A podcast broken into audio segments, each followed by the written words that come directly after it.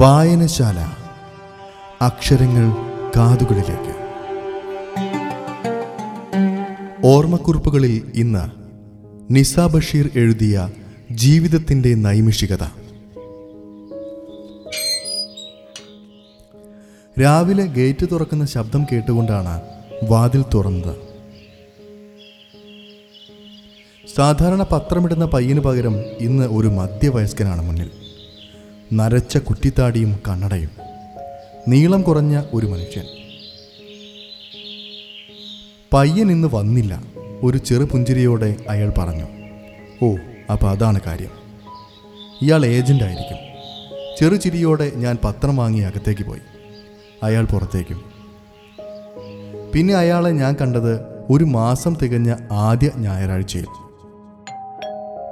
ബെല്ലടിയോടെ അതേ ചെറുപുഞ്ചിരിയിൽ അയാൾ വാതിന് മുന്നിൽ നിൽക്കുന്നു. ബില്ലുമായുള്ള വരവാണ്. ഇരുന്നൂറ്റി നാൽപ്പത് രൂപ. ചില്ലറയില്ല. ഉള്ളത് അഞ്ഞൂറ്. പിന്നെയുള്ളത് ഇരുന്നൂറ്. സാരല്ലേ ചേച്ചി അടുത്ത ബില്ലിൽ എഴുതാമെന്ന് അയാൾ ഈ ചേച്ചി വിളി എനിക്ക് അത്ര രുചിച്ചില്ല എന്നത് സത്യം. പക്ഷേ പുറത്ത് കാണിക്കാതെ പ്രതിഷേധാർഹം സൂക്ഷിച്ചു വെച്ച നോട്ടുകളടക്കം കണക്ക് തീർത്തു കൊടുത്തു. ബില്ല് വാങ്ങി ഞാൻ അകത്തേക്ക് പോയി. വർഷം ഒന്ന് കഴിഞ്ഞു. പുതിയ വീട്ടിലെ പത്രവും പത്രക്കാരനും. ഇന്നലെ മോൾ ജോലിക്ക് പോകാൻ ഇറങ്ങിയപ്പോൾ വണ്ടിക്ക് സൈഡ് പറയാനായി പതിവ് പോലെ പുറത്തിറങ്ങിയതായിരുന്നു.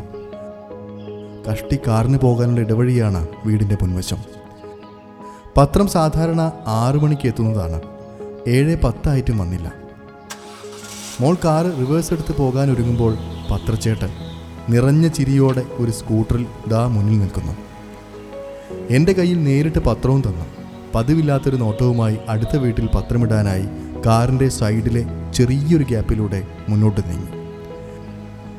കാറിന്റെ മുന്നിലെ സ്കൂട്ടറും സ്കൂട്ടറിന്റെ പിന്നിലെ കാറും കണ്ണിൽ നിന്ന് മായും വരെ ഞാൻ അവിടെ തന്നെ നിന്നു. പതിവ് പോലെ ഗേറ്റ് അടച്ച് ഞാൻ മറ്റ് കലാപരിപാടികൾക്കായി അടുക്കളയിലേക്ക് നീങ്ങി. കാര്യങ്ങളൊക്കെ ഒന്ന് ഒതുക്കിയ ശേഷം ഒരു കപ്പ് കാപ്പിയുമായി പത്രം നിവർത്തി ഫ്രണ്ട് പേജ് ഓടിച്ചു വായിക്കുമ്പോഴാണ് അടുത്ത വീട്ടിലെ ചേച്ചി ഓടി വന്നത്. വെപ്രാളം നിറഞ്ഞ മുഖവുമായുള്ള വരവ് കണ്ടപ്പോഴേ നല്ലതല്ല എന്ന് ഊഹിച്ചു. പിന്നെ ചേച്ചി പറഞ്ഞത് വിശ്വസിക്കാനാകാതെ തരിച്ചു നിന്നുപോയി.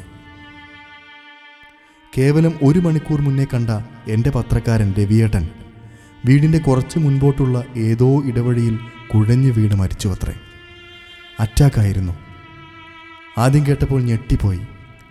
യാത്രയാകുന്നതിന്റെ യാതൊരു അഹങ്കാരവുമില്ലാതെ നിറഞ്ഞ ചിരിയോടെ എനിക്ക് നേരിട്ടേൽപ്പിച്ച പത്രം എന്റെ കയ്യിലിരുന്ന് ചെറുതായി വിറച്ചു.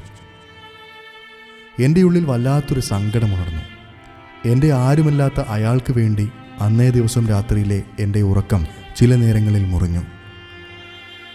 പത്രക്കാരന്റെ അവസാനത്തെ ആ ചെറുപുഞ്ചിരിയും ആ നോട്ടവും മനസ്സിലപ്പോഴും മായാതെ മറയാതെ കിടപ്പുണ്ടായിരുന്നു.